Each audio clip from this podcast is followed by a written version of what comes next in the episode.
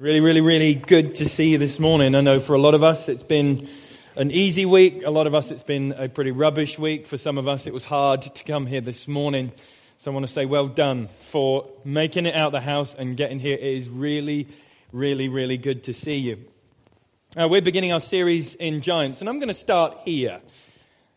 And maybe I'm being a bit vulnerable here. Um, you know when we were kids we had those irrational fears around about bedtime?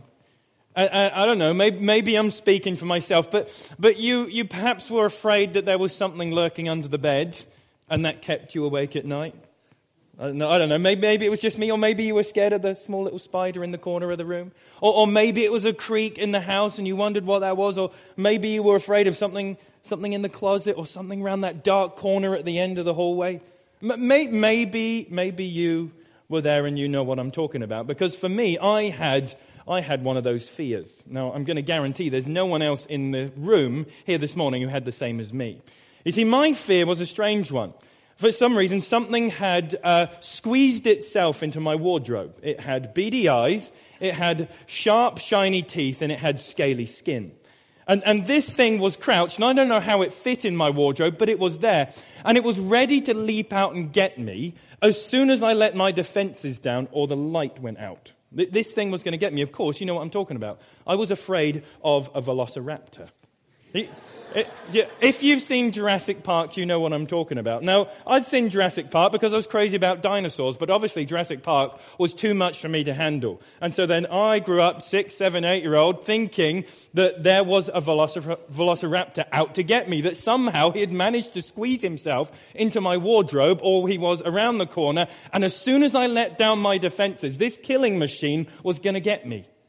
I'm going to guarantee no one else was afraid of that as a kid, but for me, it was, it was a velociraptor. So I remember mum and dad used to come and have to reassure me at their vain attempts to tell me, look, look, look in the wardrobe. It's not there. It is nowhere. These things don't exist anymore. But in my mind, they did.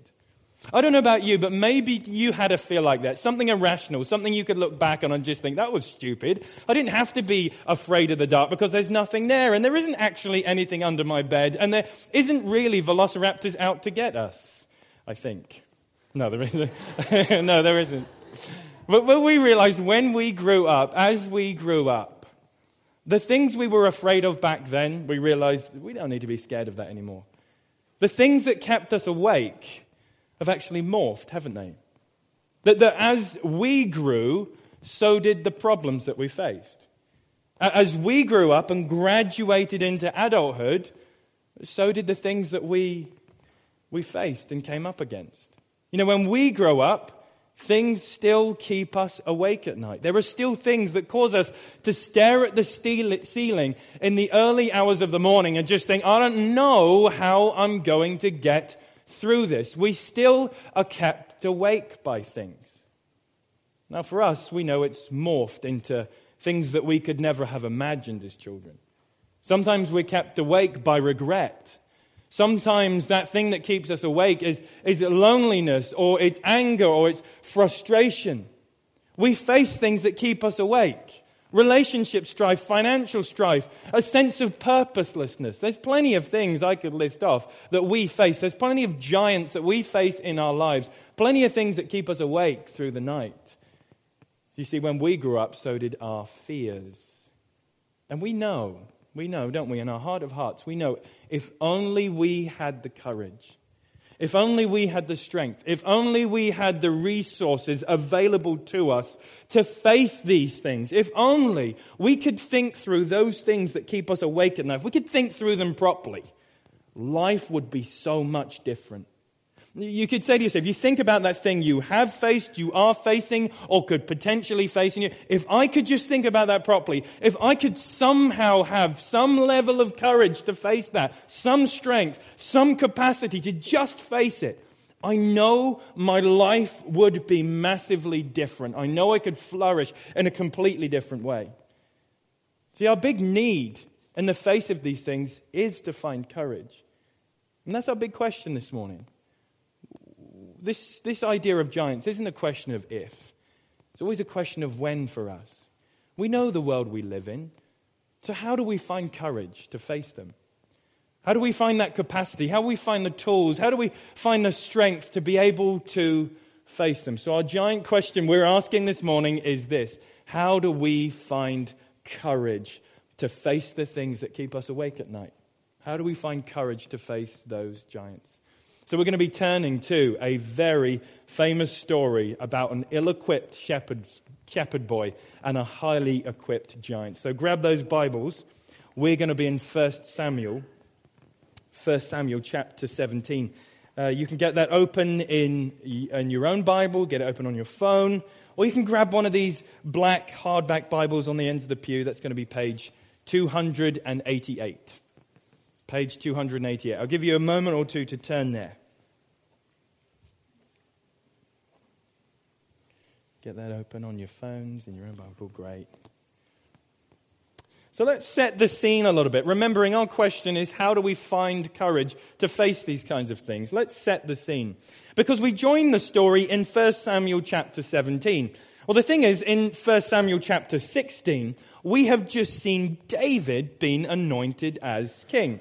So Samuel comes along and sees all of Jesse's eight sons, and then in the end, David is anointed as the future king of Israel. Now it's strange because that fact seems to be, have conveniently forgotten. Everybody seems to forget that he's been anointed. So he's given the menial tasks of looking after dad's sheep. Now when we step into 1 Samuel 17, we are faced with a battle scene. It's in a famous valley called the Valley of Elah. And like any other valley, this valley is surrounded by hills. On one side, we have the invading Philistine army, represented by Goliath. Then we have on the other side, the Israelite army, in this moment represented by no one. And what we have in the story, no, we know it really well, is that this champion comes forward, his name is Goliath, and he starts, starts taunting the Israelites, and everybody trembles, everybody's afraid, they don't know what to do. So we meet this scene in the Valley of Elah in a very tense situation. Let's pick this story up in verse 4. And there came out from the camp of the Philistines a champion named Goliath of Gath, whose height was six cubits and a span, about nine feet. And he had a helmet of bronze on his head, and he was armed with a coat of mail, and the weight of his coat was 5,000 shekels of bronze. And he had bronze armor on his legs and a javelin of bronze slung between his shoulders. The shaft of his spear was like a weaver's beam, and his spear's head weighed 600 shekels of iron. And his shield bearer went before him. He stood and shouted to the ranks of Israel, Why have you come out to draw up for battle? Am I not a Philistine? And are you not servants of Saul? Choose a man for yourselves and let him come down to me. If he is able to fight with me and kill me, then we will be your servants. But if I prevail against him and kill him, then you shall be our servants and serve us. And the Philistine said, I defy the ranks of Israel this day. Give me a man that we may fight together. And when Saul and all Israel heard these words of the Philistine, they were dismayed and greatly afraid. So we, we find this almost gro- grotesquely armored giant come forward and he begins to taunt the Israelite army. We know the story really well. Look, Israel, just send someone out. We could solve this battle really quickly. You just send someone, we'll fight them and we don't have to, we don't have to get all of the armies to fight Goliath. Just finish this guy off and it will all be sorted. But then enter this young man named David. Now David enters the scene, like we've said, as the anointed future king of Israel. People have forgotten about that and he's been giving, been given two very, very menial tasks. One to look after dad's sheep. That's the job that nobody wants to do. Very lonely, could be quite dangerous. But the other job he's been given is to ferry food to the battle scene. So he has to take grain, bread, and cheese all the way from where he was working to the battle scene in the valley of Elah. Really simple, menial task. Not something a future king should be doing. But he comes to the scene and this is where he witnesses this dramatic scene of tension going on between these two nations. This is where David comes in. So let's pick up right here in verse 24. All the men of Israel, when they saw the man, that's Goliath, fled from him and were much afraid. The men of Israel said, Have you seen this man who has come up? Surely he has come up to defy Israel. The king will enrich the man who kills him with great riches and will give him his daughter and make his father's house free in Israel. And David said to the men who stood by him, What shall be done for the man who kills the Philistines and takes away the reproach from Israel? For who is this uncircumcised Philistine that he should defy the armies of the living God? And the people answered him in the same way so shall it be done to the man who kills him. Now, David's brother then questions his motives. They don't seem to think, hang on, David, um, you're just a young kid. You've not really had any battle experience. You don't know what you're doing, David. Have you seen Goliath? Um, I'm going to question your motives here, David, his brother seems to say. But look at this in verse 32. David is focused. And David said to Saul, let no, man, no man's heart fail because of him. Your servant will go and fight this Philistine. And Saul said to David, You're not able to go against this Philistine to fight him, for you are but a youth, and he has been a man of war from his youth. But David said to Saul, Your servant used to keep sheep for his father. And when there came a lion or a bear or, uh, or and took a lamb from the flock, I went after him and struck him and delivered it out of his mouth. And if he arose against me, I caught him by his beard and struck him and killed him. Your servant has struck down both lions and bears, and this uncircumcised Philistine shall be the one, shall be like one of them, for he has defied the armies of the living God. And David said, The Lord who delivered me from the paw of the lion, from the paw of the bear, will deliver me from the hand of this Philistine. And Saul said to David, Go, and the Lord be with you. So David is focused right here. David is single minded. David doesn't seem to see his inability and his inexperience. In fact, David seems to look straight at the Lord, and that seems to be where his trust is placed. Let's keep reading verse 38. Then Saul clothed David with his armor, a helmet of bronze on his head, and clothed him with a coat of mail. And David strapped his sword over his armor, and he tried in vain to go, for he had not tested them. Then David said to Saul, I cannot go with these, for I have not tested them. And David put them off. And then he took his staff in his hand and chose five smooth stones from the brook and put them in his shepherd's pouch. His sling was in his hand, and he approached the Philistine. And the Philistine moved forward and came near to David with his shield bearer in front of him. And when the Philistine looked and saw David, he disdained him, for he was but a youth, ruddy and handsome in appearance. And the Philistine said, David, am I a dog? said to David, Am I a dog that you may come to me with sticks? And the Philistine cursed David by his gods. The Philistine said to David, Come to me, and I will give your flesh to the birds of the air and to the beasts of the field. Then David said to the Philistine, You come to me with a sword and with a spear and with a javelin. But I come to you in the name of the Lord of hosts, the God of the armies of Israel, whom you have defied. This day the Lord will deliver you into my hand. I will strike you down and cut off your head. I will give the dead bodies of the hosts to the, of the Philistines this day to the birds of the air and to the wild beasts of the earth, that all the earth may know that there is a God in Israel, and that all this assembly may know that the Lord saves, not with sword and with spear. For the battle is the Lord's, and he will give you into our hand. And when the Philistine arose and came and drew near to meet David, David ran quickly toward the battle line to meet the Philistine. And David put his hand in his bag, took out a stone, slung it, and struck the Philistine to his forehead. The stone sank into his forehead, and he fell on his face to the ground. Most of us know the remainder of the story. David rushes up, he cuts off Goliath's head, and everybody celebrates. And the, the, the, Israelite army then advance and chase away the Philistines back to their homeland. Israel is now safe again. Now, now the most popular reading of what we've just been through right there is to say something along the lines of um, Goliath represents your fears, Goliath represents any giant you can face. Goliath represents those things that keep you awake at night. Fine. But then David, this is the most popular reading, I think, that David says, then J- David represents this challenge to you, this, this command, this, this example to say, Look, look what David does. He defeats his giant by finding courage within himself. So what you have to do to be like David is to dig that courage up from within yourself. You have to summons up the blood. You can find that courage, that strength, that ability to face Goliath within you. That's what I think the most common reading is. Goliath is your fears, but David is this challenge for you to do exactly the same and find courage within yourself. How does that reading of the story leave us? I want to suggest it leaves us feeling disillusioned, it leaves us feeling tired, and it leaves us feeling confused. Why? Well, here's the thing what happens when you face a giant that you really don't have the strength within yourself to face?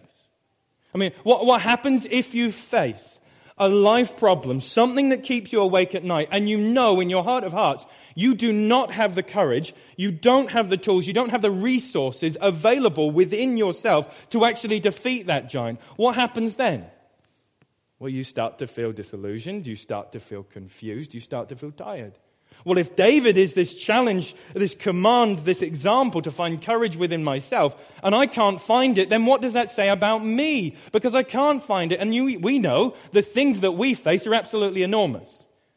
We don't face something hiding under the bed. We face things that threaten to spin us out of control. We face things that we don't have answers for. We face things that cause us to ask some of the biggest questions we have ever asked.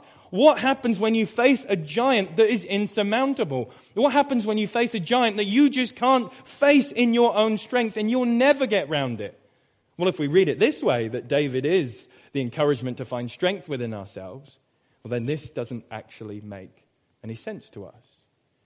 Well, so how should, how should we be reading this? Because we still need courage, right? Our question is, how do we find courage? And if that's not the answer, then what is the answer? We need this courage. How do we find courage to face the things that keep us awake at night? Well, I think the answer is right here in the text. I'm going to go back to verse 4 to verse 7. Really interesting stuff here. And there came out from the camp of the Philistines a champion named Goliath of Gath. Fine. Look at these details. Whose height was six cubits and a span his helmet of bronze on his head was a, uh, uh, a helmet of bronze. His, he had a helmet of bronze on his head, and he was armed with a coat of mail. And the weight of the coat was 5,000 shekels. He had bronze armor on his legs, a javelin of bronze slung between his shoulders. The shaft of his spear was like a weaver's beam. He had a spear head weighed 600 shekels of iron, and his shield bearer went before him.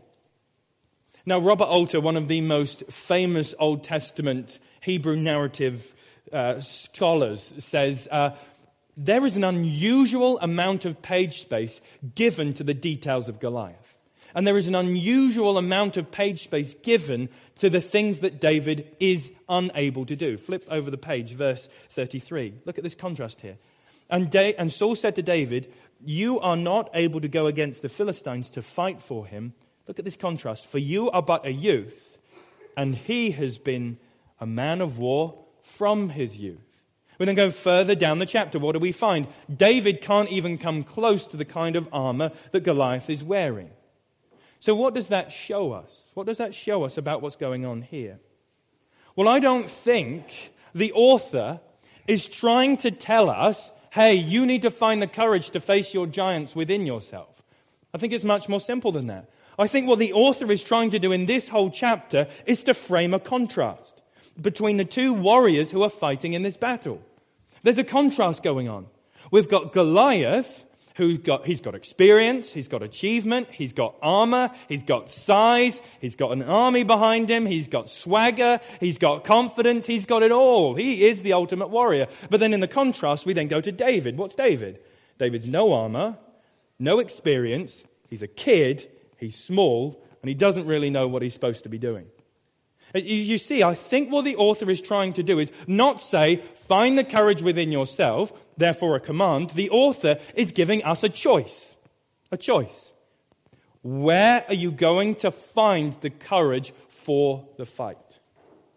Are you going to find courage like Goliath in everything man made and everything man centered and everything that you can do, your achievements, your stuff, You see, Goliath is the swaggering personification of self-help. There he is. Goliath can do it. He's the man. Goliath can win. Where does he put his courage? In himself. What about David? Other side of the contrast. David doesn't have the armor. David isn't about self. Where's his single-minded gaze? Where is that tenacious staying power coming from? It's coming from the Lord. You see, I think what the author's intent in this chapter, and we need to see this, his intent is to give us a contrast. So therefore, it can't be a command for us to summons up the blood within ourselves to face our giant. What is it then? It's a contrast. What does the contrast say?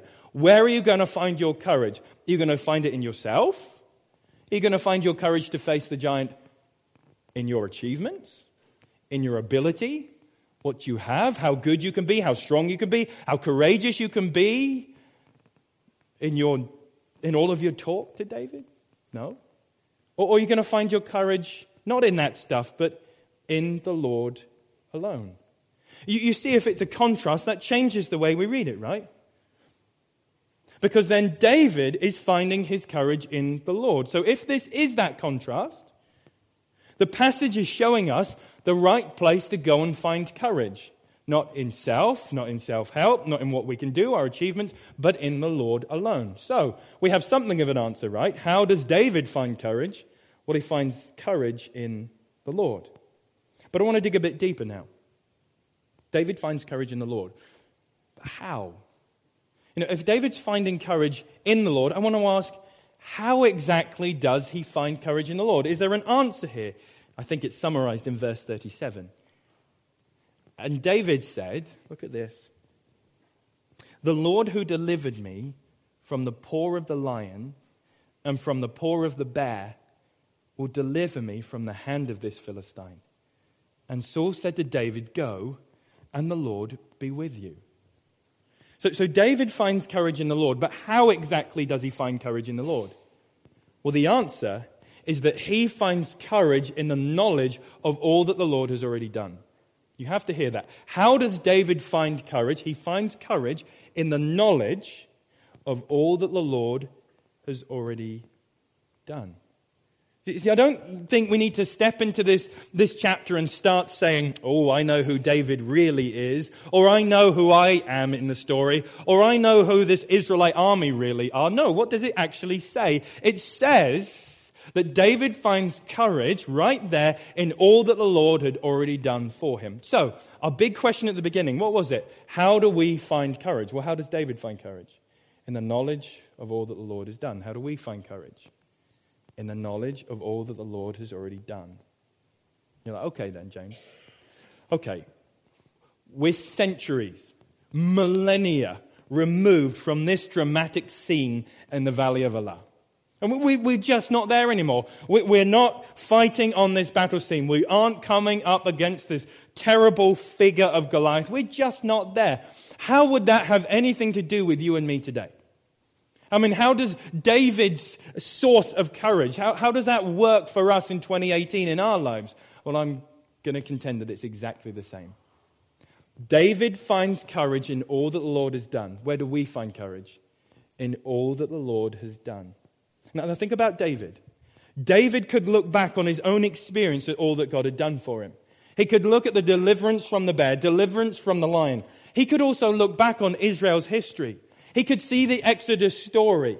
He could see how the Lord had given Israel the land. He could see so many twists and turns where God had been faithful, where he had showed up and he had kept his people and he had, he had showed up in a big way in so many different circumstances in Israel's history. David looked back and he had an awful lot to see, to see what the Lord had done. But what about us? Where do we stand? We stand in the 21st century. What do we see when we look back? Well, we can see an Old Testament where the Lord promised to send a Messiah. We can look back on the Old Testament where, where the Lord said, I will send someone who will crush the head of the evil one. I will send someone to do something for your sin finally and fully. I will send someone. And then we look back. What do we see?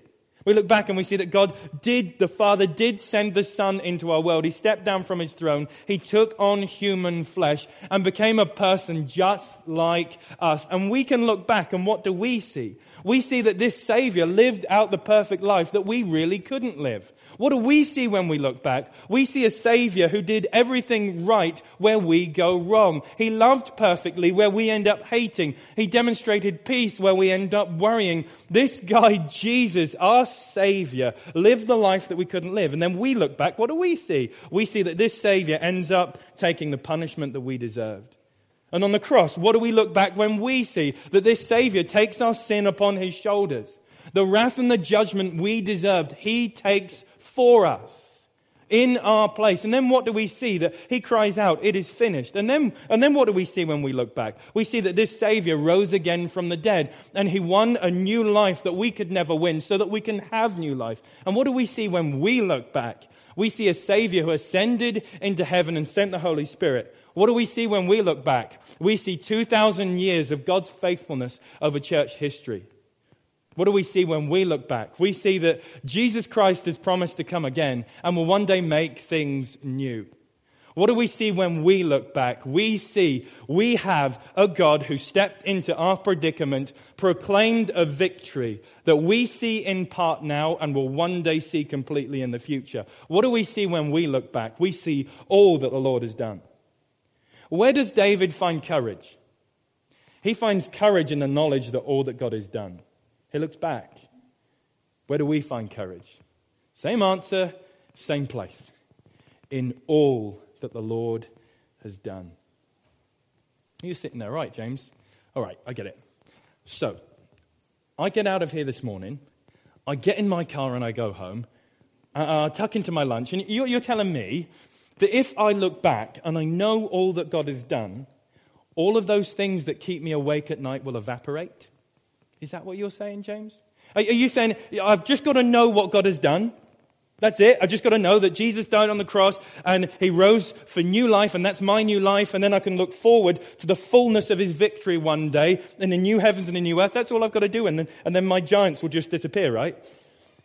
No, that's not the promise of the Bible or of this series. No. You see, we live in a different stage to history than David. We have a stage in history we call the already but not yet. We've talked about it before. But what does that mean? Well, the already but not yet stage in history is this rather awkward place where we see Jesus' victory in part, but we anticipate the fullness of his victory in the future.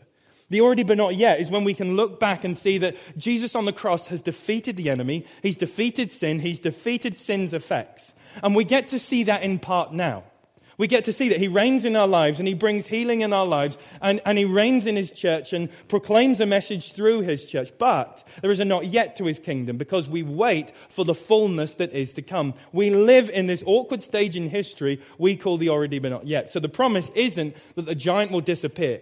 The promise isn't that the thing that keeps you awake at night is going to dissipate. It might, and praise the Lord if it does. But what's the promise? The promise is that we can have courage to face it when we see what God has done and what has He done. He's won a victory in the person of Jesus Christ and promises to come again. Where does David find courage? Where does he find it? In himself? No. he finds it in God alone. But how? In seeing what God has done. How do we find courage? In knowing what God has done, that He's won the battle in Jesus Christ and will come back to make things right. So, you know what that means then? And this is where the rest of our series in Giants is going.